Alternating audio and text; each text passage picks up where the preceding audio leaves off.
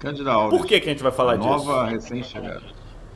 Então, é, tá, tá bombando, né? Cândida Auris está sendo top trend no mundo inteiro de publicação. É, alerta da OMS, né, para Cândida auris e parece que os primeiros casos no Brasil também descritos, né? E obviamente que a gente como dermatologista, como médico interessado em doença infecciosa, bem informado, não pode ficar de fora dessa novidade, né? Então, Fábio, e aí, Cândida auris, qual, qual que é a é, quem é essa nova recém-chegada aqui no, no, no, Brasil, no mundo, que a gente não ouvia falar um ano, dois anos atrás? Então, vamos ver se. Vou só pedir para você botar a câmera do YouTube mais ou menos parecida com o celular, porque senão eu vejo só a papada sua. Tá. Tá bom, peraí. Então tem que levantar aqui, cara. Não, então faz tá, assim, olha, olha para a câmera do, do computador e vê se funciona legal. Vê se fica legal. Aí, Mas é se eu fizer, é. eu, vou, eu vou ter que levantar aqui, porque senão eu fico. De alguma delas eu fico numa posição errada, mas é só levantar, tranquilo. Vocês estão vendo aí que o Fábio, tá um, mesmo na terça de carnaval, tá um mala, tá né? né? mala de marca maior, sem a menor. Ele tá demente em, em, plena terça de carnaval, galera. Eu falei até pro pessoal, para ele, pra ele, ó, acho que o pessoal, terça de carnaval, vai querer dar uma uma relaxada aí da nossa terça infecção. Ficou legal agora? Tá ótimo. E estamos é... com 50 já. Então, aí eu falei, cara, acho que terça-feira de carnaval o pessoal quer dar uma, uma, descansada da gente, do pé digital. Ele falou, coisa nenhuma, vamos fazer, vamos fazer, vamos fazer. E, pô, ele tava certo. Ele tava certo porque o Fábio é que nem a minha mulher. Quando discorda de mim, ele sempre tá certo e eu tô errado. Entendeu? Então, beleza. E estamos aí, realmente, já com um monte, um monte de gente entrando e eu recebi várias mensagens com relação a, a, a, nossa live de hoje. Então, beleza, como é que tá aí agora? Imagem boa? Tá tudo perfeito, podemos seguir. Fui chamado de diretor, olha que beleza. Estou me sentindo agora uma diretor, autoridade, é. né? Para quem não sabe, aqui nos bastidores do Pé Digital, o apelido do Fábio é The Boss. Botei esse apelido nele e pegou. Você sabe que o apelido bom é, é quando pega é porque é bom, é, né? Esse é. Então, Apesar de eu não concordar, pegou. E você sabe que eu acho que esse é um dos critérios para um apelido pegar, é você não concordar com ele, né? Porque quando você concorda, geralmente é, não é pega. Então vamos lá. Bom, mas me, me conta, quem é essa recém-chegada, Fábio? É, Cândida Aures, quem é? é o que está acontecendo? Conta aí pra gente. Você sabe que eu, tô agora numa fase de estudar técnicas de memorização, técnicas de retenção, então eu vou começar da seguinte forma. Cândida Auris foi o ouro que escorreu do ouvido da japonesa. Então isso começou em 2009. Uma nova Cândida, ela foi isolada de um ouvido de uma senhora num hospital japonês. Na época, não deram muita atenção, foi uma publicação mais microbiológica, no sentido de descrever uma nova espécie, do que atentar para qualquer problema relacionado à, à cândida, propriamente dita. É, eu não sei se você sabe, é, e essa coisa de taxonomia de fungo é complicada mesmo, troca-se nome, mas as cândidas não são todas da mesma família. Olha que curiosidade, né? Eu não vou saber o nome das famílias, mas a Cândida albicans eu vou chamar assim como uma irmã mais velha. E a Cândida auris eu vou chamar da irmã mais nova. Aí a Cândida auris ela não veio da rua. Ela parece muito com uma Cândida que é dessa mesma família. Começa com M essa família. Depois a gente pode até escrever lá no pro pessoal, né? Só para registrar. Ruela, uma coisa assim. E ela também não vem do sangue, que tem uma cândida que chama-se emula ou emule, e ela é muito, muito parecida com a Cândida auris. E isso coloca em xeque, inclusive, se o primeiro caso descrito foi de 2009. Porque como é que se faz, né? Você tem as cândidas e você usa kits. Esses kits diagnósticos eles vão classificando baseado com o que eles sabem. E como a Cândida auris é da mesma clade, da mesma família dessa dessa Cândida que, come, que parece sangue, né? Emula? Ueda. Hã? É, é emula. Deixa eu ver aqui certinho o nome, que esse, esses nomes são todos. É, e aí esse nome sempre aparecia, sempre aparecia. Até que veio uma publicação da Índia em que eles publicaram tipo 13, 14 casos, todos desse subtipo. E o que, que, que aconteceu? Quando eles foram atrás do ITS, quando eles foram atrás do 26 ribossomal, o que, que eles viram? Que era uma outra espécie. Que era um outro tipo de. É, um outro tipo de cândida. Cândida auris. E a Cândida auris, ela ela vem sempre meio disfarçadamente, né? E por que que a gente veio e falou assim, ah, vamos falar hoje da Cândida auris? Qual, qual foi a grande motivação, você lembra? Olha, é, a motivação é que parece que ela de boazinha, de auris, não tem nada, né? O nome é legal, é até amistoso, né? Nós temos, a gente já sabe aqui no Pé Digital, um público feminino grande que nos acompanha que gosta de joias, é, a Cândida Auris, né? Ela remete a alguma coisa preciosa, alguma coisa, mas na verdade não é nada disso, né? A Cândida Auris, pelo que eu tenho acompanhado na literatura, é uma coisa horrorosa. É, tem alguns, algumas publicações que mostram a Cândida Auris assim colonizando de uma maneira tão brutal é, o hospital, a enfermaria, o quarto da pessoa, que só foi possível é, uma desinfecção quando foi arrancado fora o piso. Fisicamente tiveram que arrancar fora o piso. Então, qual que é o, o grande problema com a Candida auris, então, Fábio? É, e você vê que foi publicado agora pela Anvisa em 2000 um alerta, né, de que foi isolado um caso de Candida auris no Brasil. E aí eu queria dizer que uma publicação de 2011 ou 2012, ela trabalha com a amostra brasileira de Candida auris. Ou seja, o Brasil não, então, não fez uma publicação oficial, mas já tinha amostra, eram cinco amostras de São Paulo. De 10 anos atrás já estava circulando. Já Brasil. tinha Candida auris no Brasil. Aí eu volto a falar dessa Cândida diferente, que parece com essa. Eu vou, eu vou pegar esse. Eu ter esquecido esse nome está me incomodando. Calma. Minha, minhas técnicas de memorização ainda não estão funcionando, não. O.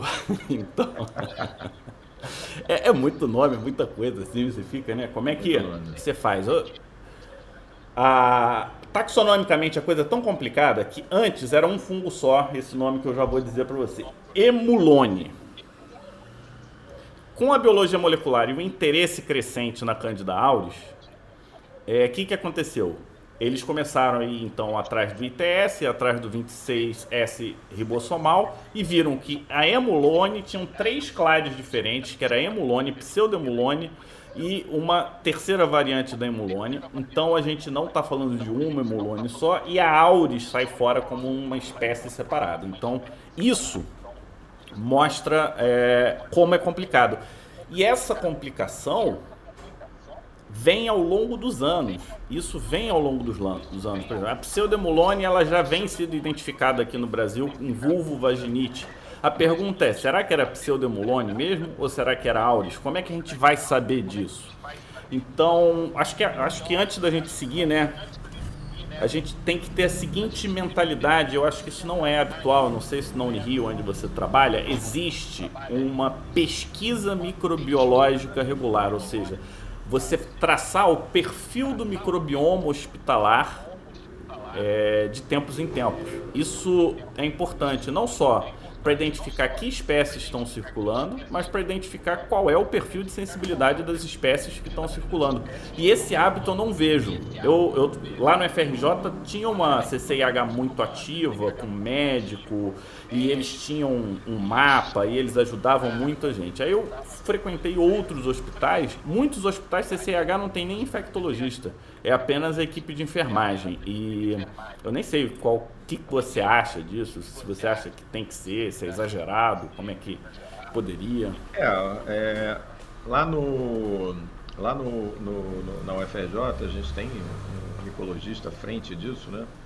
O Nutt, né? Que é um cara diferenciado, então acho que ele fez um imprint aí da, da abordagem dele, o Márcio Nutt, né? Mas, é, por exemplo, lá na Unirio de rotina a gente não faz essa pesquisa. Realmente isso é uma coisa, é uma falha, né? Porque você acaba não tendo uma radiografia bem clara do que, que você está lidando. Você, CCIH acaba trabalhando meio que por proximidade, por diagnóstico epidemiológico, né? E não é o ideal, né? Principalmente no ambiente universitário. Eu acho que isso seria aceitável num, num hospital não universitário, um hospital de ponta aí. Eh, eu acho que não se faz nos principais hospitais particulares no Rio também, não é dizer que é uma coisa só dos cursos, não é. A gente vai ver pesquisa exatamente do patógeno nos hospitais particulares só quando você tem falha, falha terapêutica, né? quando a coisa sai do quadrado. É, então, assim, eu acho que é uma coisa que, de uma maneira geral, a gente não faz. É caro, demanda uma organização, uma coisa que, na verdade, falta na maioria dos hospitais e principalmente agora, durante a pandemia, que não está sendo feito mesmo. É, o desconhecimento disso é. O impacto do desconhecimento talvez seja muito maior do que a gente imagine, né? Porque, veja bem, tem caso de Auris de 2011, 2012, ou no máximo 2013. O primeiro alerta da Anvisa sai em 2020. Qual que é a mensagem disso? A gente vê isso no Covid, né? Araraquara foi pesquisar a variante P1, eles acharam a variante P1. Quem não pesquisou a variante P1 não achou. Olha que coisa estranha. É óbvio que a P1 está no Brasil todo. Não tem que esperar nada. Principalmente tá porque durante o pico aqui, todo mundo que podia viajar viajou para conseguir ser tratado. Saiu. Então o pessoal foi para Belém, foi para Fortaleza, foi para São Paulo, foi para o Rio de Janeiro se tratar. Então não tem surpresa. Uma, uma ex-aluna minha está sempre aqui acompanhando a gente. É, foi exatamente isso que aconteceu. Tá morando em Manaus, a família toda. Quando a coisa estourou, ela veio com o pai, com a mãe, né? Veio to... Ela é do Rio, são do Rio. E aí abriu o quadro do pai aqui, de Covid, no Rio internou e provavelmente já veio com a P1, né? É, isso aí foi a regra. Na verdade, ninguém podia imaginar, né, que estava dessa maneira contribuindo para a disseminação né, da doença. Mas é assim que funciona na, na, na pandemia, né? E, e, foi assim que, que a epidemia primeiro escapou lá de Wuhan. Foi muito diferente disso. Todos, todos os países, na verdade, funcionam mais ou menos iguais. Né? Quando você está ali sob pressão, você vai procurar é, o que você considera melhor, mais seguro para você, para sua família. Mas é, a verdade é que a gente esquece que isso tem um impacto epidemiológico, né? Tem um impacto na, na doença em si, né? E pelo jeito foi a mesma coisa com a Candida auris. É, o, o pessoal da microbiologia, epidemiologia chama isso dinâmica de transmissão, né? Você só sabe dinâmica de transmissão se testar em tudo. Testar em tudo. Testaram animais no zoológico lá, sei lá, nos Estados Unidos, viram que diversos animais desse zoológico tinham Covid parece que eles não transmitem de volta, mas a gente transmite para eles. Só que o Covid gosta de gente, não gosta dos bichos. Então, é, alguém, você tem que ter núcleos de pesquisa. É, é, como se fosse um FBI microbiológico. Ele tem que existir. Existem locais no Brasil com essa possibilidade, mas é, é difícil. É, na verdade, Fábio, Existem esses laboratórios espalhados pelo mundo, são bancados pela Organização Mundial de Saúde, são chamados laboratórios Sentinela, que sempre foram focados em captar cepas novas de influenza, né? E, e que é a razão principal é, pela qual eu muitas vezes durante a pandemia me posicionei contrário àquele absurdo que aconteceu, que foi o Trump ter é, posicionado que ia retirar o apoio da OMS, porque isso é uma, um absurdo completo, dentre os muitos absurdos que ele fez, mas esse passou de todos os limites, né? Tanto é que o Biden, quando assumiu, primeiro ato dele, no primeiro dia, o primeiro ato foi voltar os Estados Unidos à OMS, porque é, isso é seria um tiro no pé gigantesco, né? Você deixaria de apoiar os laboratórios Sentinela e quem sofreria seria o próprio Estados Unidos. É, se você ranquear os Estados Unidos, ele é, em termos de população, me parece que é a quinta ou sexto país no mundo mais, ou o quarto país mais populoso do mundo. Perde para a Índia, perde para a China e tal, mas com 400, quase 400 milhões de americanos, ele vem logo depois. Então, quem é que sentiria esse impacto de uma maneira mais direta? Os países mais populosos. Então, isso é um completo absurdo. É, o desmonte dos laboratórios Sentinela. Só que agora a gente tem que estar ligado que a pesquisa Sentinela tem que incluir também o Covid, né? que não era pesquisado antes. Né? Então, para finalizar, Bom, essa, eu queria só fazer só umas observações que são, eu acho interessantes. Você me disse se você concorda. É, então, na época, a gente tinha dificuldade, utilizava-se então kits, esses kits usavam muito a questão da bioquímica do fungo. Aí veio a biologia molecular, mas teve um período em que a biologia molecular não estava tão fácil, então você não tinha tanta facilidade em montar PCRs a partir do sequenciamento. E aí, você sabe quem que ajudou muito? Qual tecnologia que ajudou muito a identificar e a separar as cândidas? Malditoff. Você lembra do, do Malditoff? Malditoff é um acrônimo que eu vou é, M de matriz, A de assisted, L de laser, D de desorption, I de ionização, time of flight. O que, que é isso? isso? Essa é tecnologia são dois Nobel, né? Para você poder chegar nela. Então, basicamente, é um ambiente físico em que você tem. Você joga tudo que tem lá e aí eles vão correndo num vácuo e aí pelo peso eles vão parando. E aí você consegue identificar pelo peso que é o tempo de voo, que eles chamam. Pelo tempo de voo, para num determinado local, aí eles têm um mapa e nesse mapa eles veem é, qual fungo é. Com isso, eles conseguiam identificar praticamente 100% das cândidas e o mal de Toff ele consegue separar todas as leveduras com uma precisão de 98% e todas as cândidas com uma precisão acima de 99,5%.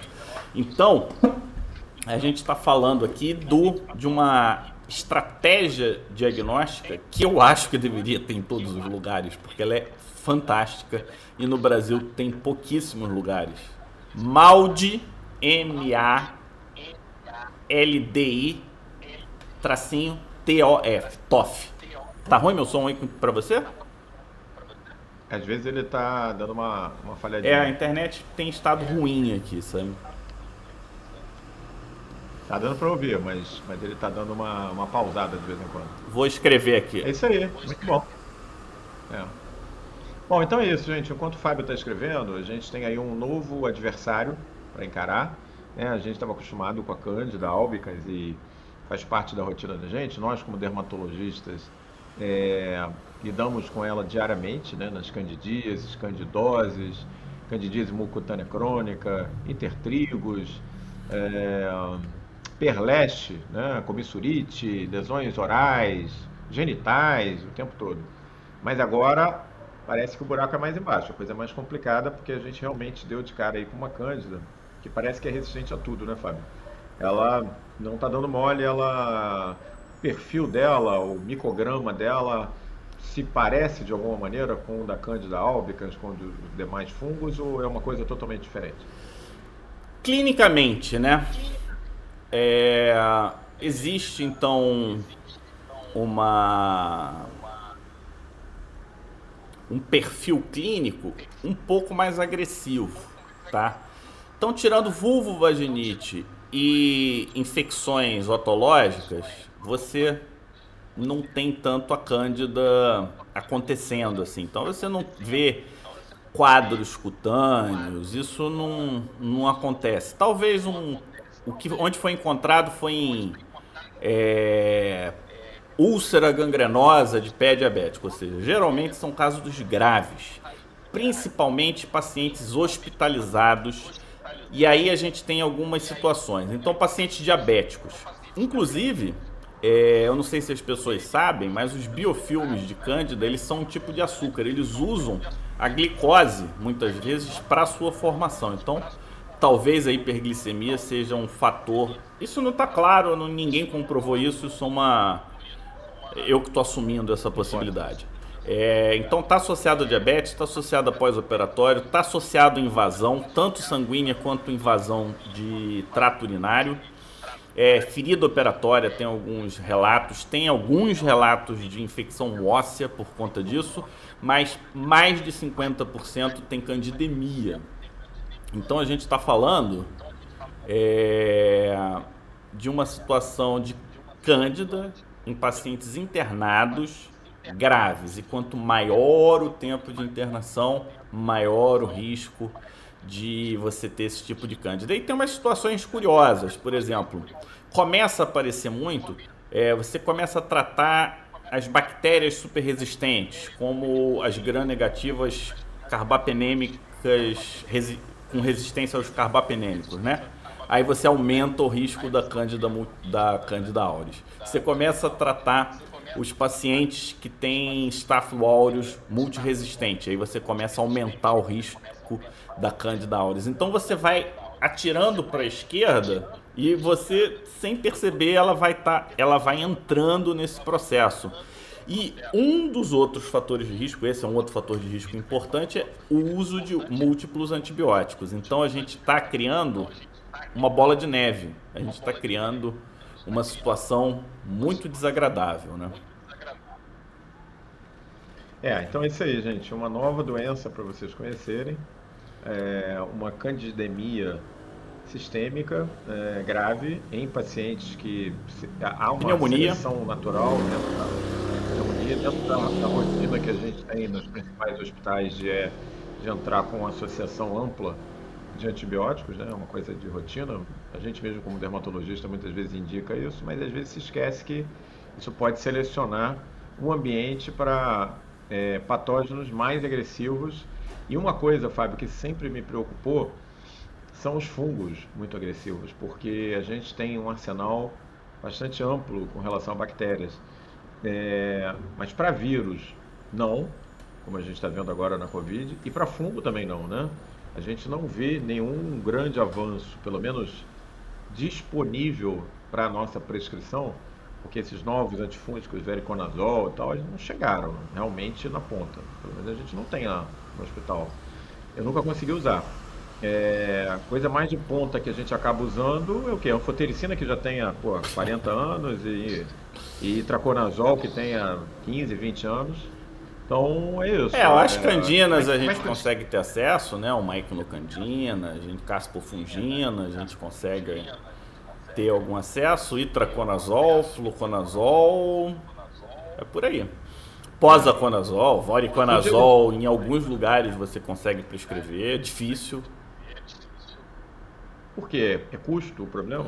Eu acho que é falta de estratégia, Omar. Eu acho que volta naquela questão de como a gente não tem o nosso microbioma ambiental, o nosso microbioma hospitalar, a gente não tem.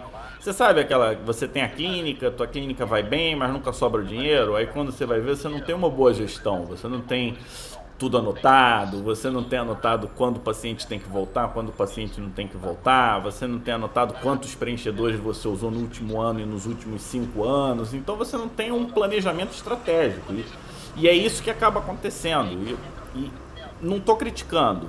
A gente sabe que as pessoas trabalham aqui muito apagando fogo. Você entra numa gestão de hospital público, você apaga mais fogo do que você pensa no futuro. Mas isso é uma bola de neve que vai ser interminável, né? Eu vou te falar, é, você fez uma comparação aí que eu acho perfeita. É, hoje, o cara que aceita gestão num hospital público, isso é uma pena, né? É assim, é, ou ele é um daqueles caras tipo Policarpo Quaresma, não sei se você lembra desse livro. Policarpo Quaresma, que né, saúvas brasileiras e tal, e realmente ele é um sonhador. É, é complicado para a maioria das pessoas com esse perfil, porque elas têm um choque de realidade. Ou tem algumas pessoas que são mal intencionadas mesmo, né, quando assumem esses cargos e tal. É, ou assim, pode acontecer também, viu, Fábio? O cara é, é, tem um ego infla, inflado demais. Alguém chega para ele e fala assim: Ó, oh, vou te botar de diretor. Aí o cara, pô, diretor, vou botar aqui na mídia social que eu sou diretor do hospital e tal. Aí sabe o que, que acontece? Você entra naquela estrutura e tem um monte de funcionário ali que rouba as gerações, né? Acho que o pai já roubava, o avô, ele rouba também e tal. Aí eles vão te cooptando em alguns casos ou vão trabalhando ali na sua falta de experiência. E quando você vê, você está de uma maneira envolvido que não dá. Então, assim, o que eu vejo hoje é, é uma seleção negativa para gestões em serviço público, sabe? Porque assim as pessoas é, sei lá, mais bem intencionadas ou mais preparadas não estão querendo encarar não. é, vide aí o que aconteceu, né? Os nossos ministros aí, ninguém quis encarar, a verdade foi essa, o Ministério da Saúde. E nós tivemos aí ministro que ficou um mês no meio da pandemia. E aí acabou vindo um cara que é, lá, nada contra, colocaram lá um militar tal, mas sem nenhuma experiência, intendente, para gerir o Ministério da Saúde a gente está vendo as dificuldades que está vendo. É, eu, eu então, não assim, tenho nenhuma pegada política, você sabe disso, né? Mas eu até tô me policiando para não falar tanto mais, mas aqui cabe o mais. Se algum dia eu mudar de ideia e aceitar, eu só aceitaria se eu tivesse uma estrutura pessoal que me permitisse assumir o, o, o, cargo, ou seja, salário não iria fazer diferença, eu iria pagar para trabalhar por uma questão de de princípio, de princípio uma coisa assim. Eu iria usar a minha estrutura para poder checar, ou seja, eu teria os meus minha assessoria jurídica, tudo seria olhado de uma forma bem um double check. Exatamente, né? porque senão você, você acaba assinando um troço e vai preso, né? Esse é um problemaço. Não, vai preso e é o seguinte, você responde por aquilo até cinco anos depois. Eu estava vendo agora no jornal os caras aqui do Rio que eram responsáveis pelos Jogos Pan-Americanos de 2007, estamos em 2021, né? Foram, é, agora acabou de sair a sentença, os caras foram todos condenados. Vão ter que pagar milhões na justiça, não sei o quê. Pô, o troço aconteceu, cara, 15 anos atrás. Imagina você participar lá do negócio, muitas vezes bem intencionado, querendo fazer o teu melhor e tal, e 15 anos depois o, o fantasma vem bater na tua porta, não dá, é muito. Olha, eu fico animado, feliz que você esteja nessa animação toda. Mas eu, vou, eu já sou um pouquinho mais velho que você. Mas não parece, um Omar, não parece, isso que importa. É, não, eu tenho uma boa dermatologista em casa, assim como você, mas eu não, não tenho interesse não. O cargo de gestão pública, eu Também tô não. fora, cara. Tô fora. Eu já vi certas coisas na universidade que me fizeram. Você pode estar errado, tá? É, achar que assim, é inviável você fazer uma gestão realista, bem intencionada e no serviço público. É inviável nos dias de Eu hoje. não consigo gerir minha é, vida, eu... amigo. Eu vou gerir o hospital dos outros. Não tem a menor condição. É. Bom, mas vem cá. É, então a gente já viu um pouco da origem da, da Candida auris. A gente já viu que ela já está batendo aí no Brasil, né? já vimos um pouco da epidemiologia, vimos um pouco da manifestação clínica. É, se você desconfia, como, como desconfiar né, de, de, ser uma infecção da Candida e como fazer esse diagnóstico? Como é que você é, encaminha esse processo diagnóstico? Eu penso da seguinte forma: você pegou um caso de candidemia ou um caso de cândida grave, paciente hospitalizado, paciente pós-operatório, ferida cirúrgica, paciente invadido, ou seja, catéter, é, tanto venoso quanto invasão urinária, fez o exame, não identificou a cândida, não identificou claramente, é uma cândida albicans, é uma cândida parapsiloses, é uma cândida tropicalis, ou seja, não conseguiu identificar, identifique. E coloque a auris como possibilidade. Dois, você está no tratamento e não está respondendo ao tratamento. Tá bom, outras cândidas não respondem, mas não identificou e não responde o tratamento, segunda possibilidade. Eu, eu lembro de um paciente aqui, é, ele tinha uma balanite de repetição. E não é infrequente o colega questionar o diagnóstico clínico dele. Sempre foi cândida sempre foi cândida. Só que era uma cândida tropicalis que só respondia às equinocandinas. Ele teve que fazer tratamento hospital dia para ficar bom.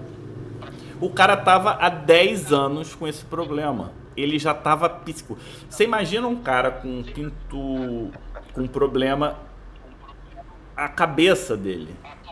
Entendeu? Se eu não tivesse preparado, eu ia achar ele um mala, mas eu tô numa fase mais compreensível e aí eu identifiquei, não, beleza, vamos fazer identificação. Não, não consegui identificação logo, tive que ficar enchendo o saco do laboratório, ficar em cima, coleta de novo, vamos fazer mais uma amostra.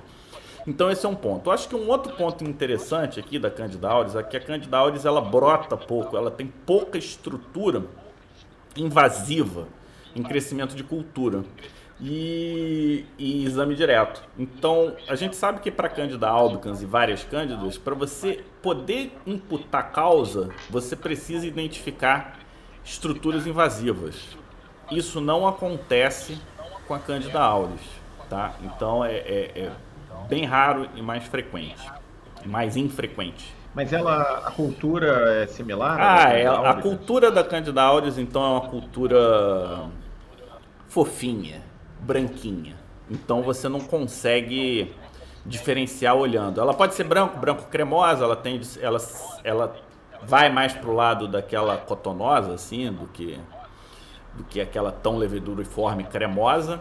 E o que acontece aí, se eu estiver cometendo algum erro de cultura também, eu, eu só estou repetindo o que eu li, tá? Eu não, eu não tenho essa essa prática. Mas o, o curioso é que teve um, um sujeito que ele desenvolveu é um tipo de cultura que se baseia em cromodiagnóstico. Então, dependendo da espécie, a cor vai mudar.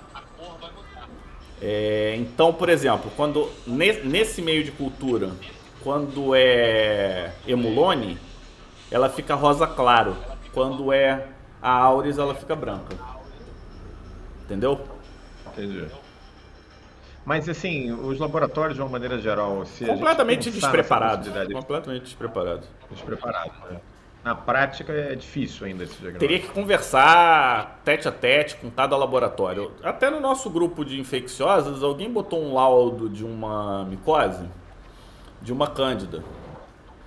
E esse laudo dessa cândida, eu vou te falar, péssimo. O exame direto, muito mal descrito.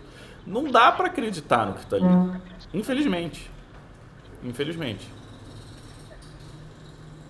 Agora vem cá, é, Candida auris é, é uma coisa rara, né? A gente está pegando esse gancho aqui para falar um pouco da Cândida também quando ela sai da, da caixinha, né? Sai ali do, do quadradinho.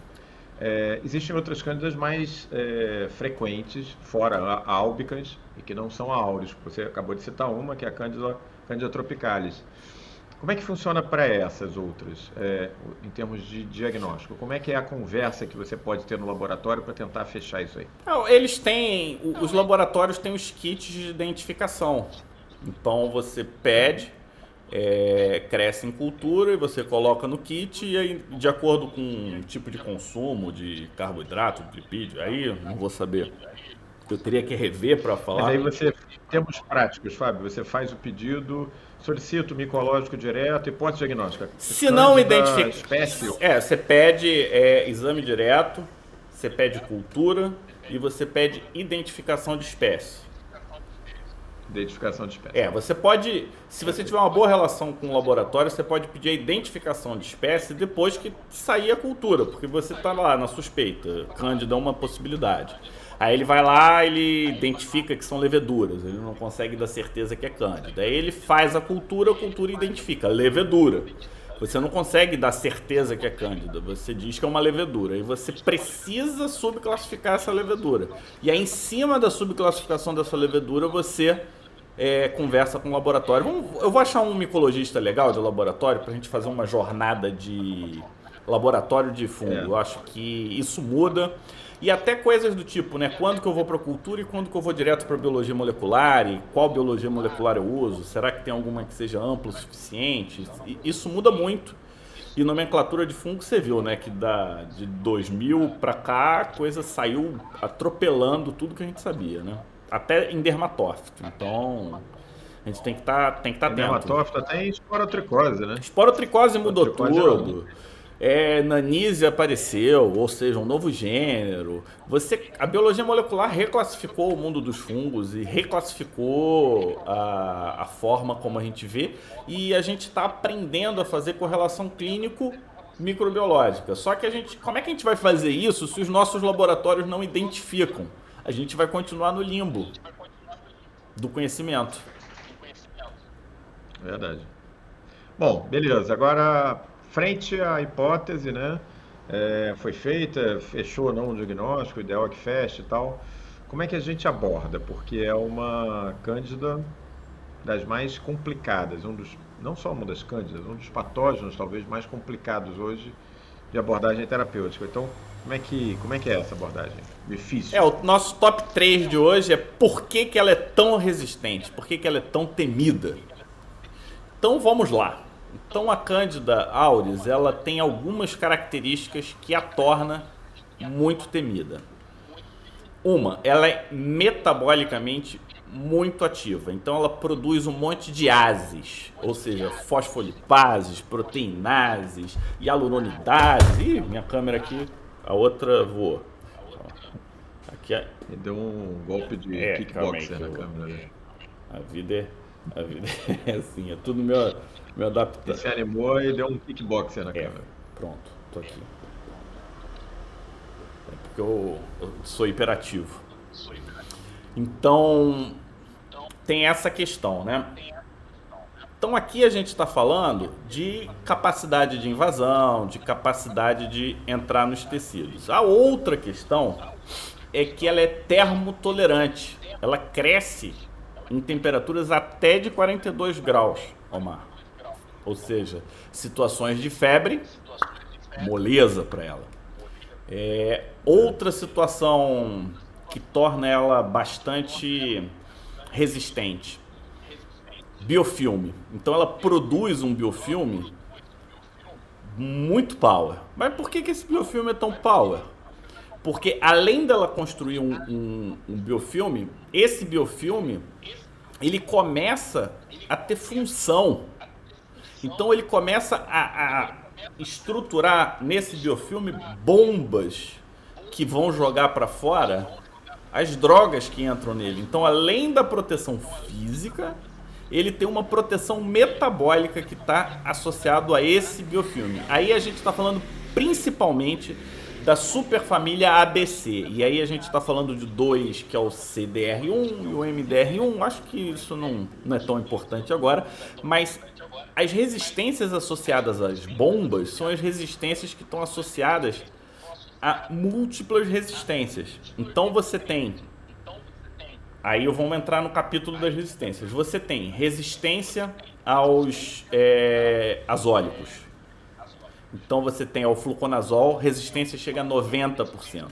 Ele tem resistência ao itraconazol, que passa, de, se eu não me engano, de 70%. Ele tem resistência ao voriconazol, ele tem resistência ao posaconazol. Então, é, dependendo do tipo de resistência, você vai ter mais ou menos é, do mecanismo, você vai ter mais ou menos resistência. Então esse é um ponto número um. O ponto número dois é que ele tem resistência à anfotericina B em até 10% dos casos. Quando é resistente à anfotericina B, ele é resistente panazólico em 9 de cada 10 casos. Então, os 10% que são resistentes, 90% deles vão ser resistentes aos azólicos também. E aí a gente tem resistência às equinocandinas em 2 a 3% dos casos. E quando são, são pan-resistentes. Então a gente está falando de pan-resistência com os é, associado a Candida auris. Ah, isso aí já é suficiente para a gente ter um certo pavor, não é? Mas fique tranquilo, porque ela é capaz de formar biofilme em substâncias inanimadas fora do corpo. Então ela consegue formar biofilme em, em, em superfícies lisas, no chão, na cama, na roupa. Ah, isso já é suficiente. Não, não é suficiente. Ela tem uma altíssima capacidade de colonização. Então ela coloniza axila, virilha muito bem, não deixa nenhum sinal que ela está lá. Além disso, ela pode ser encontrada nas narinas, na região anal e na, no ouvido. Então a gente está falando de um fungo que consegue viajar com as pessoas e na roupa das pessoas. Ele é um fungo que produz um biofilme. Esse biofilme ele consegue produzir, sabe aonde? Nas superfícies lisas ele consegue produzir esse biofilme na tua roupa. Então, além dele colonizar a roupa, ele produz o biofilme da roupa. Aí você faz assim, ah, beleza. Então vamos fazer um estudo para analisar os desinfetantes capazes de destruir esse biofilme. Aí eles vão lá na cultura, constrói biofilme e joga a substância. Aí sabe o que, que um cara fez? Não, vamos ver esse mesmo estudo dos desinfetantes, mas no biofilme em superfície inanimada. a resistência aos desinfetantes é muito maior. Então, você tem que usar clorexidine, parece que funciona bem. O protocolo de ultravioleta ele é diferente. Se você usa o protocolo tradicional, ele é mais resistente. É... Hipoclorito funciona funciona razoável. E tem um outro lá que o pessoal usa bastante e que ele não está nem aí e ignora total. Então a gente está falando de um fungo muito traiçoeiro. Muito traiçoeiro. Ele, ele realmente. Assim, para quem gosta de microbiologia, fica assim fascinado. Como é que um ser consegue ser tão, entre aspas, esperto, né? É, esse é o que os americanos chamam de nasty bug, né? Um daqueles é, multiresistentes, cheio de truques. Truques, assim, quando a gente fala dessa maneira, gente, é importante dizer, lembrando que a gente está numa live aqui aberta, né? É, a gente se refere ao microorganismo ser esperto ou, é, é, adotar determinadas estratégias, pode passar a impressão para alguém que esteja ouvindo mais distraído que existe um, um direcionamento de alguma maneira para esse é, para esse microorganismo, né?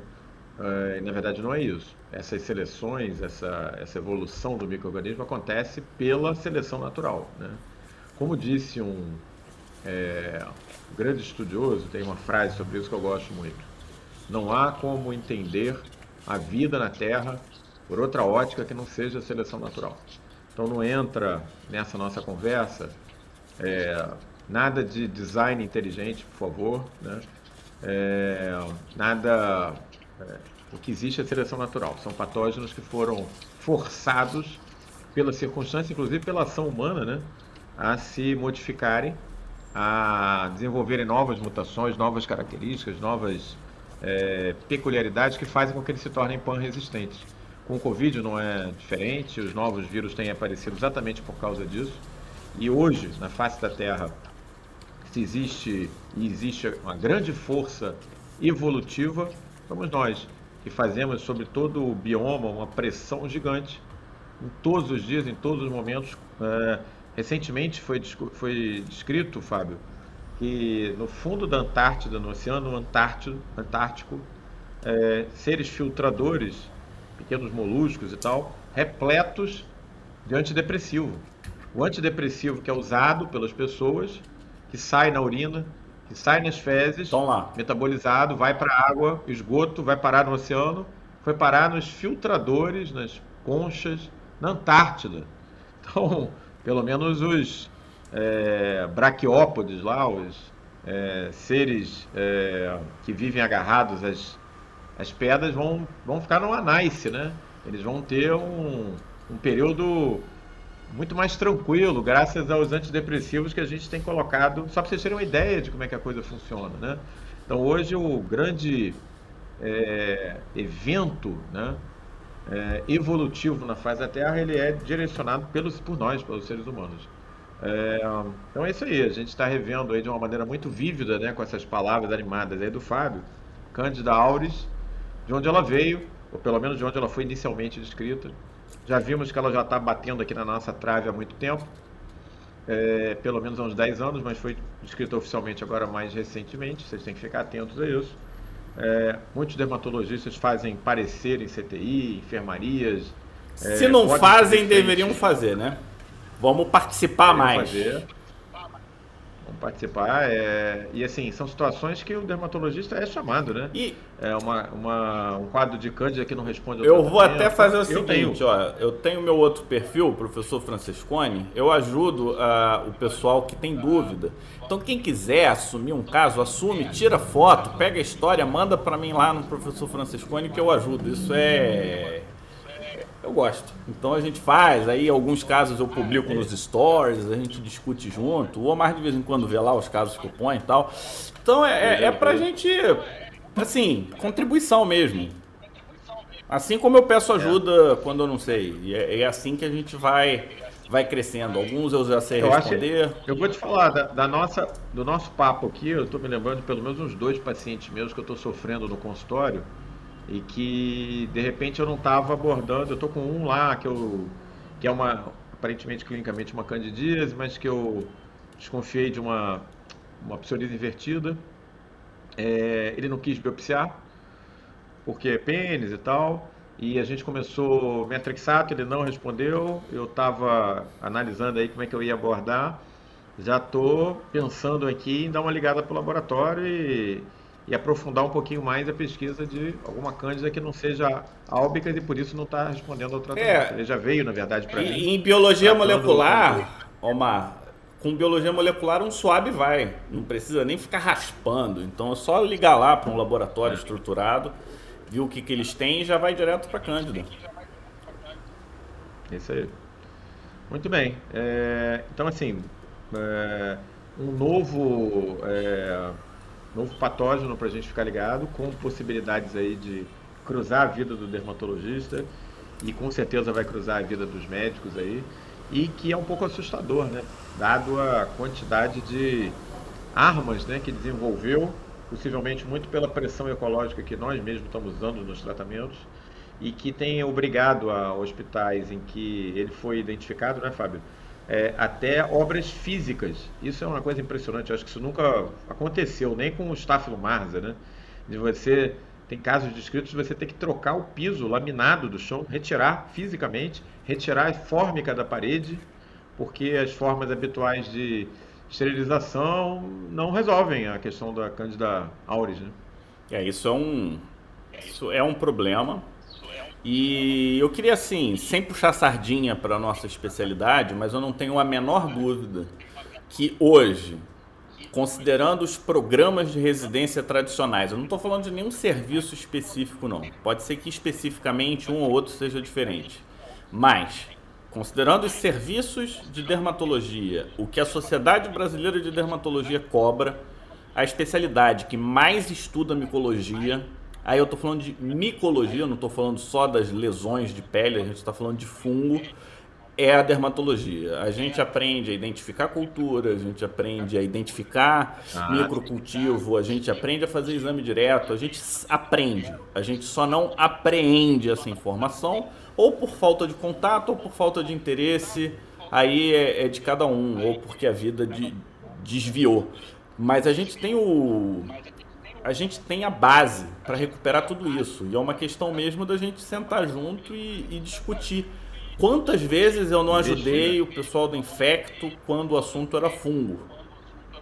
Na parte de abordagem, a parte sistêmica, a parte de estratégia. Isso por conta da, da nossa origem, a nossa origem dermatológica. É, esse é um ponto, Fábio, que a gente sempre tem voltado e voltado aqui nas nossas lives, né? A gente vê muito e muitos ex-alunos nossos falam e dão esse feedback. Olha, eu isso é um absurdo, a gente está sendo invadido aí por até por não médicos que estão fazendo a coisa da dermatologia. Mas a gente tem que lembrar, pessoal, que existe uma série de atividades na dermatologia que a gente poderia estar tá abarcando de uma maneira mais de peito aberto. A gente falou agora recentemente sobre HPV, fizemos né, o nosso webinar de HPV. HPV é uma doença que eu não vejo muitos dermatologistas tratando. E é assim, é nosso isso, né? É, fungo, micose é a mesma coisa. Eu vejo as pessoas chegando para mim e assim, assim, ah, porque o título especialista tem que se atualizar, tem que parar de pedir micologia, é absurdo, não sei o que e tal. Eu acho que é exatamente o contrário. Eu acho que é um diferencial para a gente é, ter esse conhecimento, essa possibilidade. Isso pode ser um diferencial na nossa clínica, no nosso dia a dia, nos pareceres que a gente dá no hospital. A gente não pode abrir mão de nada, gente. Você vai abrir mão de micologia, vai abrir mão de HPV, vai abrir mão. Vai sobrar o quê daqui a pouco? A gente vai, so... vai tratar o quê? Rosácea melasma, é, acabou. Né? Eu, eu sou o contrário, eu quero tudo. A minha pergunta é como é que eu consigo fazer tudo? Como é que eu consigo fazer tudo bem feito? Então, temos algumas respostas. Um é melhorar método de estudo. Quantos de nós que estudamos entendemos de como estudar? É, isso não é uma coisa que a gente faz assim, e a maioria de nós fez assim, então falta a gente melhorar nesse aspecto. O segundo são os grandes grupos, as grandes comunidades, e a gente conseguiu completar duas das nossas missões. A gente tem outras missões, mas a gente conseguiu montar uma comunidade infecciosa. Vamos botar ela mais quente, a gente quer isso mais, porque a gente já viu que as doenças infecciosas vão ser a próxima bola. Bola da vez, infectologia total. E aí é infectologia com uma visão diferente, uma visão imunológica. E a gente conseguiu montar nosso segundo time de pessoas interessadas em imuno. E vou falar, cara, eu nunca imaginei passar de 300 pessoas nesse grupo. Então isso é é, é, é sem palavras, sem palavras, só motiva a gente a ficar igual louco aqui estudando, fazendo as coisas, buscando, porque eu gosto, você gosta e, e, e você tendo um time, o que, que acontece? O dia que você está desanimado, eu te ligo, Omar, vamos fazer? Você, não, tá, então lá, vamos fazer. É, é aquela coisa, um puxa o outro. Tem dia que o Omar é o artilheiro, tem dia que eu sou artilheiro, tem dia que nós dois estamos fazendo gol junto. Isso tem. O terceiro a gente ainda não vai abrir aqui, mas vai, vai surgir uma terceira um, terceiro grupo é. que tem a ver com a dermatologia doença. E aí, quando eu falo dermatologia, não é só especialidade, não. Eu, eu entendo que dermatologia é para todos os especialistas usarem em algum grau. Lógico que a gente que faz dermato o dia inteiro, a gente vai ter um diferencial que nada mais é do que tempo dedicado. Ou seja, uma pessoa que toca guitarra sabe tocar baixo se pegar um baixo, ele vai tocar. Se pegar um cavaquinho, ele vai tocar. Mas o que ele toca bem é guitarra. E ele não vai ficar brabo se um baixista tocar na guitarra dele. A gente tem que parar com essa coisa de ficar, ah, isso é meu, isso é seu, isso é nosso. Quem faz melhor, faz melhor. É e ponto final. É isso aí, é isso aí. Perfeito. E, não, e terreno conquistado, eu, faço, eu falo para meus filhos para tudo, né? Quando eu ensino eles, ó, terreno conquistado é terreno que você não abre mão. A nossa sociedade, com cento e, quase 120 anos de história, brigou muito, Fábio, para ser a sociedade que dá a formação em micologia. Metade de quem criou era infecto ou microbiologista. É, a, a, quando eu me formei como médico, a, o nome lá do serviço é, lá na UERJ era dermato, serviço de dermatologia e cifilografia. Como que a gente pode abrir mão de doença sexualmente transmissível. Como que a gente pode abrir mão de hanseníase? Acabamos de fazer quatro webinários com o professor Marco Andrei. A gente tem que fazer um tour de força similar para a micologia que a gente fez agora de hanseníase. Mas a gente está organizando é um. Pode, você que é o homem do spoiler aí, pode dizer um que a gente está organizando. A gente está organizando duas coisas. Um a gente já comentou aqui e outro você pode falar também. Se você quiser, se você quiser. Peraí, agora não sei. Não, a gente está preparando uma jornada de manifestações orais das doenças infecciosas. Então a gente chamou um ah, colega sim. que é patologista, dermatologista e dentista. Ele fez os três, as três formações, pessoal. A gente não está escolhendo qualquer um, não. Uma pessoa que manja do assunto, top de linha. Falta e olha só, antes que, antes que o pessoal pule da cadeira 30 centímetros, ouçam bem o que, que o Fábio está dizendo. Não é um dentista. Ah, porque o dentista virou inimigo. Uh -uh dentista e o dermatologista têm uma área de interface chamada estomatologia, que muita gente hoje prefere chamar de dermatologia oral ou medicina oral, é, mas que não tem nada a ver com a harmonização orofacial, deixa diga de passagem. Esse colega nosso, que vocês vão conhecer Já estão falando o nome aí, ó, estão entregando aí, ó. Ah, já estão? Cadê? Ah, tá ali, exatamente. É. A, a Janaína conhece porque foi lá do Gafre. É um cara muito bem formado, eu acho que assim, uma formação única, eu nunca vi isso, acho que isso não tem lugar nenhum no mundo, não conheço. Dermatologista com título de especialista pela SBD, mas originalmente ele fez odonto, dentista, com, com cirurgião dentista, e fez residência, formou como médico, fez residência de patologia primeiro, e depois fez dermatologia. Então, assim, ele tem as três coisas. Esse cara é nota 10, é pessoa maravilhosa, vocês vão conhecê-lo em breve. A gente está dando aí os últimos retoques para trazer para cá essa jornada forte. E vou dizer mais, vai acontecer muito em breve, Fábio, já que você gosta de um spoiler. É muito em breve, gente. É agora para início de março. Primeira semana de março a gente vai estar tá daqui a Ah, vai ter que pagar, Omar? Não, aqui não tem que pagar nada, rapaz. Isso aqui é só se inscrever e assistir ao vivo. Se assistir ao vivo. É. Tem que assistir ao vivo. A gente, esse não vai ficar pelo conteúdo único do material, ele não vai poder ficar para assistir depois. A gente vai divulgar aqui ele vai estar aqui nas terças infecciosas no mês de março e vai ser imperdível. E tem mais, ó, três semanas em sequência. Três semanas. A gente gostou tanto da experiência com o Marco Andrei que a gente vai fazer estomatologia, dermatologia oral, ou medicina oral. A gente vai poder até deixar vocês votarem para ver como é que vocês gostam de chamar. Eu tenho um pouco de medo de chamar medicina oral, Por, eu acho que seria até o nome melhor. Pode parecer medicina é, de harmonização facial, enfim. Então a gente tem que decidir qual é o nome Infecções melhor. Infecções das vias aerodigestivas superiores. É, é. Aí não tem a menor dúvida do, do que vai acontecer. É. E o outro, o outro a gente, a gente fala tá depois. Tendo... Vamos pro top 4, o top 2, na verdade. Qual que é o top 2 de hoje? Fala aí que eu. Hoje o Omar pegou muito sol, muito sol, pessoal, e aí ele tá. Ele, ele vê assim, pô. Não, eu vou falar sinceramente, no, no almoço aqui eu tomei umas cervejas a mais hoje.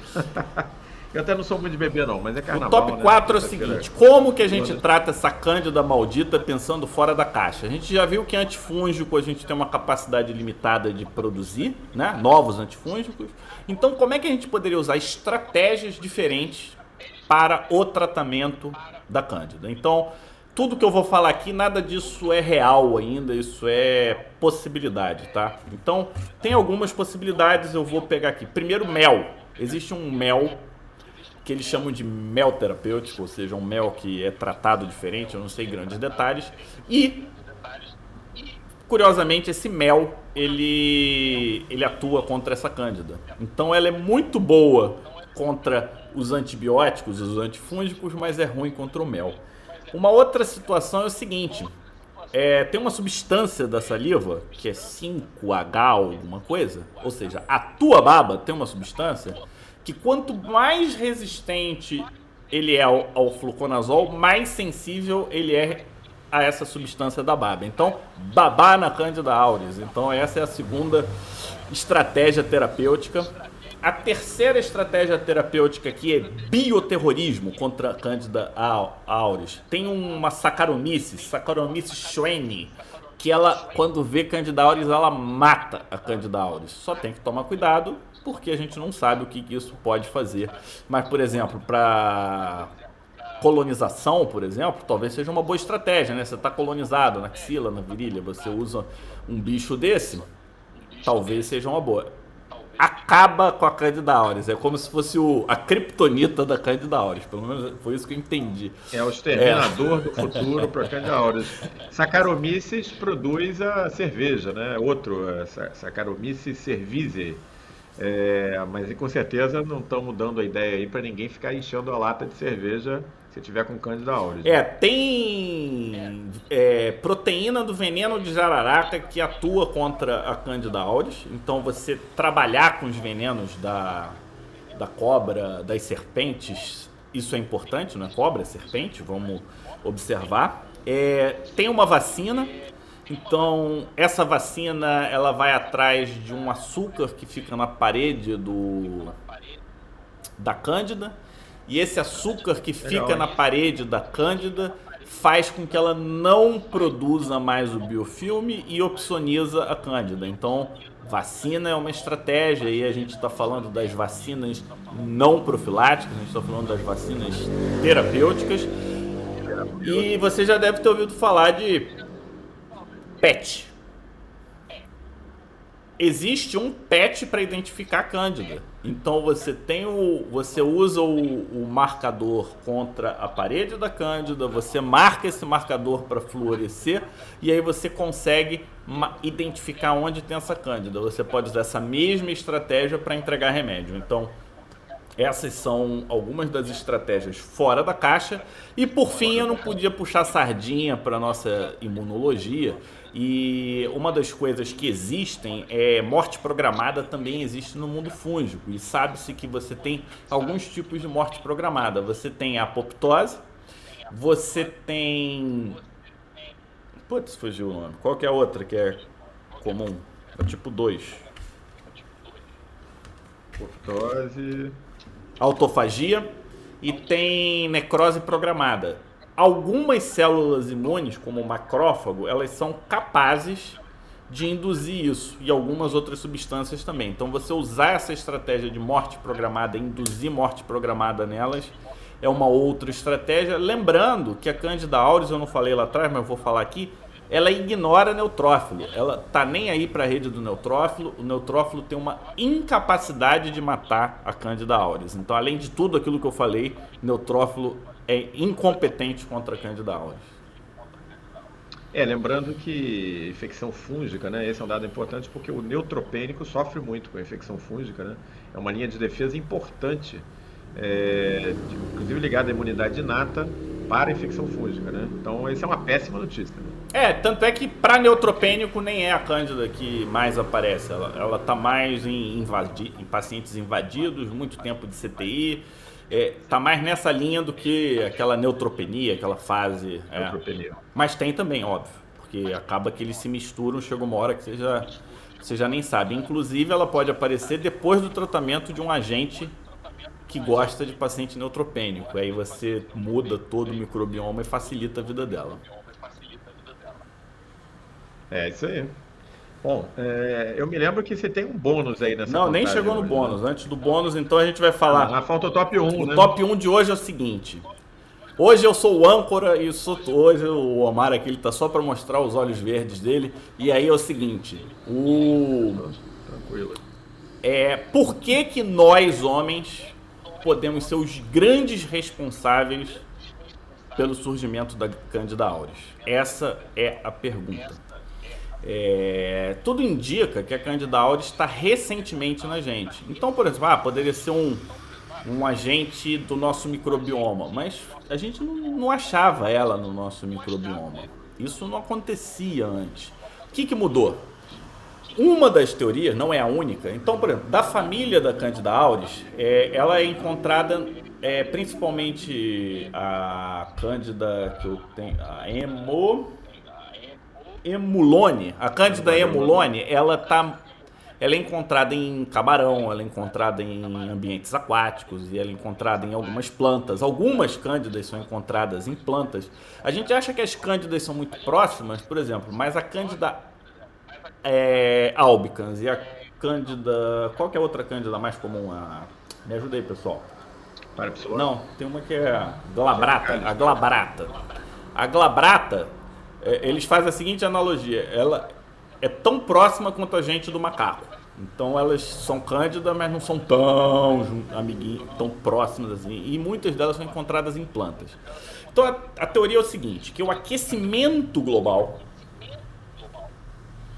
é, tenha feito uma pressão nessas cândidas que eram inicialmente de plantas, plantas aquáticas, e à medida que houve o crescimento global, elas tiveram que se adaptar e aí elas passaram a ser termorresistentes. Com à medida que vai secando a água, elas vão se tornando alorresistentes e à medida que elas se tornam termorresistentes, elas conseguem infectar pássaros, isso é uma teoria. E aí com os pássaros migratórios, elas tiveram acesso a diversas regiões do mundo relativamente num período muito curto. Então, você tem é, a ação do homem ajudando na disseminação. Paralelamente, pode estar envolvido ou ser uma teoria paralela, ou seja, elas não são necessariamente teorias que discordam entre si, mas o uso de antifúngicos para tratamento de lavouras, para acabar com pragas de plantas, pode ter feito uma pressão seletiva ainda maior e por isso que elas são muito resistentes aos, aos azólicos. Então elas não são fisgadas pelo anzol, Omar. Então elas são muito resistentes aos azólicos e essa é uma possibilidade. E o fato dos pássaros chegarem nas, é, nas fazendas, elas se aproximam dos outros animais e isso vira o, o elo, o link, a conexão entre aquele ambiente inóspito e os outros humanos. Uma terceira teoria é que elas sejam que elas colonizem conduto auditivo e que em situações de pressão ela tenha conseguido se desenvolver. Então, é, a gente está dizendo aqui que a Cândida auris ela pode ser um resultado do homem. A Cândida auris pode ser uma zoonose. Olha que curioso. E se isso é zoonose. Curioso é, é né? Se é zoonose, imagina, ela tá no chão, aí tem o rato que entra no hospital, o rato do hospital ele mantém aquela situação. Eu, eu tô. É ilação total aqui, tá, pessoal? É, é em cima das teorias que a gente monta os estudos para comprovar se isso é verdadeiro ou falso. Então a gente está numa fase aqui de possibilidades e isso volta para aquela situação que a gente conversa ocasionalmente, eu gosto muito, que é o pensamento de sistemas. E eu, a gente vai dar um outro exemplo. Eu lembro que eu dei uma aula em 2009 sobre filtro solar e eu falei: o que está acontecendo com esse filtro solar quando entra no ralo? Quantos peixes estão sofrendo? Quantos plânctons estão sofrendo? Não deu pouco tempo depois, teve lá o problema é. dos, é, dos grandes corais, né? Corais, é, né? O outro. Coral, o bleaching e os corais e os humanos são muito parecidos. Se vocês não sabem, é só ficar de olho aqui no, no nosso pele digital, mas nós somos meta-organismos, né? Tem um outro nome, tá numa outra live. Eu não posso dizer tudo assim, não, Omar, senão. O, o, Fábio, aliás, falando nesse assunto, uma área que a gente ainda não abordou, podemos ver que esse pessoal tem animação, são os acidentes de animais marinhos, o que é uma área, assim, ainda uh, estamos precisando dar um mergulho, né? É, inclusive teve um surto uma... agora da no, no, litoral de São Paulo, né? O pessoal deveria estar em casa, estava na praia. E, e, as caravelas lá pegaram. Como é que é? Fisilium? Como é que é que fala? Fisílio. Caravela portuguesa. E, e, e, isso é considerar. Assim, pode matar, né? pode. né? No caso da caravela portuguesa, pode ser mortal. É, pode ter reação de hipersensibilidade importante, né? Não, e, quantidade de veneno mesmo. É, é alta no caso da, da, da caravela. A caravela pode ser um animal enorme, com metros e metros de tamanho que a gente pensa na caravela, só aquele consórciozinho ali que fica flutuando, mas tem os, os tentáculos com os quinidócitos, né? É, eu acho que esse é um assunto que a gente tem que vir aqui abordar. É, tem muita coisa ainda para a gente abordar. é por isso que a gente gosta disso, é interminável. É, é interminável. Bom, é, e o bônus de hoje? Conta para mim. É... Eu criei um acrônimo. acrônimo eu é criei um acrônimo, Omar, para você. AURES. Ah. A de agressiva. U de uso de antibióticos. Tá bom? Ou de, ou de U de umidade, porque ele gosta de axilas e virilhas. R de resistente. Resistente. I de imuno I... suprimido e invadido. S de superfície. Tá, e Calma aí, eu botei, além de superfície, eu botei uma outra coisa aqui. Sistêmico, porque é um fungo gosto muito sistêmico. Então, A de agressiva, U de uso de antibiótico e umidade, R de resistente, I de imunossuprimido e invasão, S de superfície e sistêmico. Então a gente está falando aqui da Candida auris. Vamos fazer um post sobre o acrônimo da Candida auris, porque acrônimo a gente Boa. ajuda a lembrar. Gostou do meu acrônimo? É, Achou que ajudou? É um vocês gostaram? É um processo mnemônico que vai fixar as coisas mais importantes da Candida auris. então, bom. a Isso colega está falando do intertrigo né? em obeso. Não, eu não vi, pelo menos na revisão de literatura, muito intertrigo, não. Ele coloniza mais do que invade pele. Tô, tô sendo chamado de nerd aqui. Isso é bom ou ruim? Eu nunca sei. Eu acho bom. Os nerds dominam o mundo agora. O, quem que são os, os homens mais ricos do mundo? Bill Gates, o Bezos, dono da Amazon, é, é, o Nerd More, né, que é o dono da Tesla, o Elon Musk. Pô, o cara quer colonizar Marte. Não tem nada mais nerd do que isso. E o cara é o homem mais rico do mundo. Então, assim, dos cinco primeiros, quatro são nerds. Então, é, hoje é um grande elogio. Você sabe que o, tem um discurso clássico do, do Bill Gates, você já viu esse? Que ele, ele faz uma lista de coisas e uma das listas é Nunca sacaneie o nerd da tua turma, que a chance dele ser seu chefe é muito grande. dele vir a ser seu chefe. É, é, isso aí. É isso aí, é isso aí. E, bom, é isso aí, gente. Olha, no ritmo de carnaval, porque nós estamos na terça-feira gorda, eu sei que foi um carnaval um pouco fora do padrão, mas não deixou de ser um feriado grande, longo, talvez o mais longo do ano, né? A gente não deixou de fazer a nossa terça infecciosa aqui, mais uma vez. Na verdade, Fábio, a gente já está se aproximando rapidamente de um ano de terças infecciosas. É a segunda live nossa sobre Cândida. Então, para quem não lembra, a gente teve uma Cândida, uma live anti, um, foi logo no início da nossa jornada, a gente falou geral de Cândida, algumas coisas que chamavam a atenção. E tocou um pouco na Cândida Auris. A Cândida Auris foi um dos tops. E hoje a gente pegou uma especial e a gente está vendo, né? Planejamento é essencial para não ser pego de surpresa. Então, vocês que trabalham em hospital, que têm colegas, é, lembra não só da Cândida Auris, mas aquele caso de Cândida que não responde. O Omar já lembrou de duas situações que talvez seja relacionada à resistência.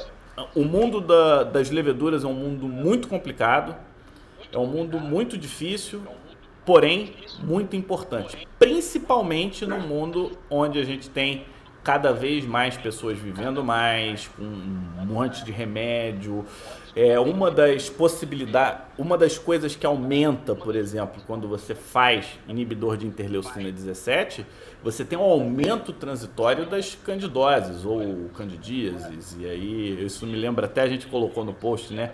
É, felizes éramos nós quando a gente discutia se era candidíase ou candidose. Hoje é muito mais complicado do que é. isso, né? É, lembre-se que os antidepressivos estão nos braquiópodes na Antártida. Então, assim, hoje o mundo é um grande mundo conectado, né? Cada ação que nós temos, cada vez que você toma um antibiótico, um antifúngico e você urina, é, você está jogando esse é, remédio, essa droga no. Você está ajudando a seleção bacteriana. Óbvio que assim, tem que ser feito em muitas situações, mas é, a gente tem que ter bastante cuidado na prescrição mais do que nunca, né? No, das medicações, porque senão a gente pode ter essas esses zumbis aí, tipo a Cândida Auris, batendo a nossa porta. E, na verdade, nós somos o agente por trás né, dessa seleção natural acelerada. Né? Isso aí, Isso aí a, só deu pra gente deu, A Eliana comentou, quase não tem mais micologista. E esse eu acho que é um efeito da biologia molecular. Então, as pessoas que estão trabalhando com micologia são pessoas especialistas em biologia molecular e não no comportamento de fungo. E isso tem gerado alguns vieses e um dia eu quero fazer uma live especial contigo. A gente podia pegar alguém que entende de é, investimentos e ações, porque eu estava vendo que eles são iguaizinhos a gente, com a diferença que eles ganham dinheiro faz, trabalhando e a gente não ganha. Mas a tomada de decisão deles é igual a nossa, Omar. Eles têm que estudar para poder entender cada detalhe eles precisam entender de todas as falácias e todos os vieses antes de tomar uma decisão e antes de tomar a decisão eles revêem e colocam em xeque aquela decisão. Isso nada mais é do que o que a gente faz quando a gente está diante de um quadro de diagnóstico complexo e difícil, né? A gente faz exatamente isso, a gente estuda o caso, a gente elimina todos os vieses. A gente faz a mesma coisa quando a gente vai fazer um desenho de estudo.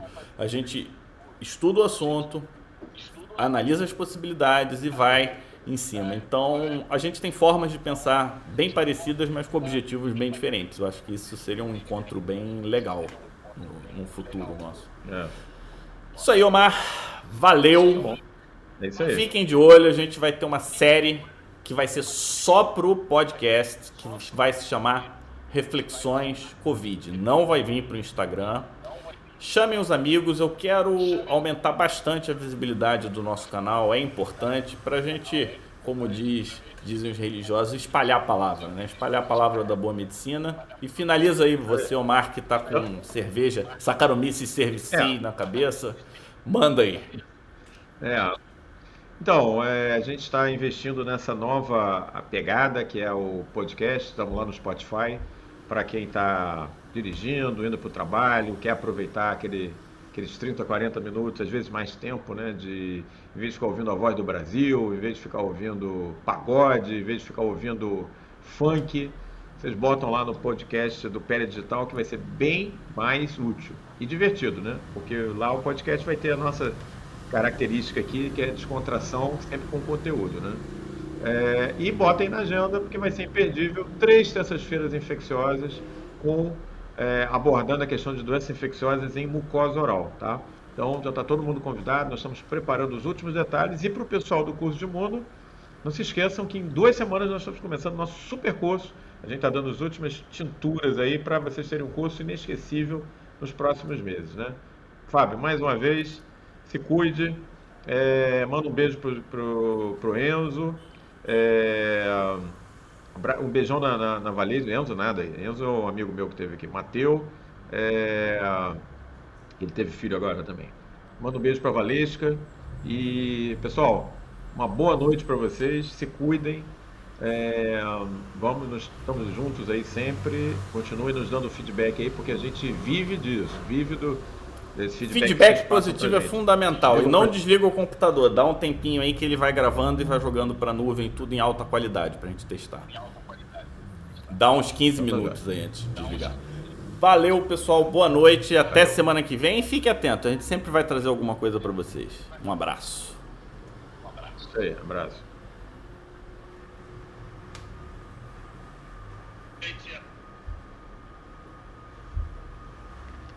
Uou. Deixa aqui, normal?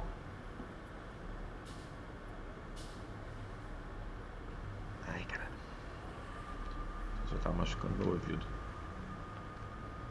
Vou ter que arranjar um fone mais. Ah, bom, esse fone novo vai ser legal.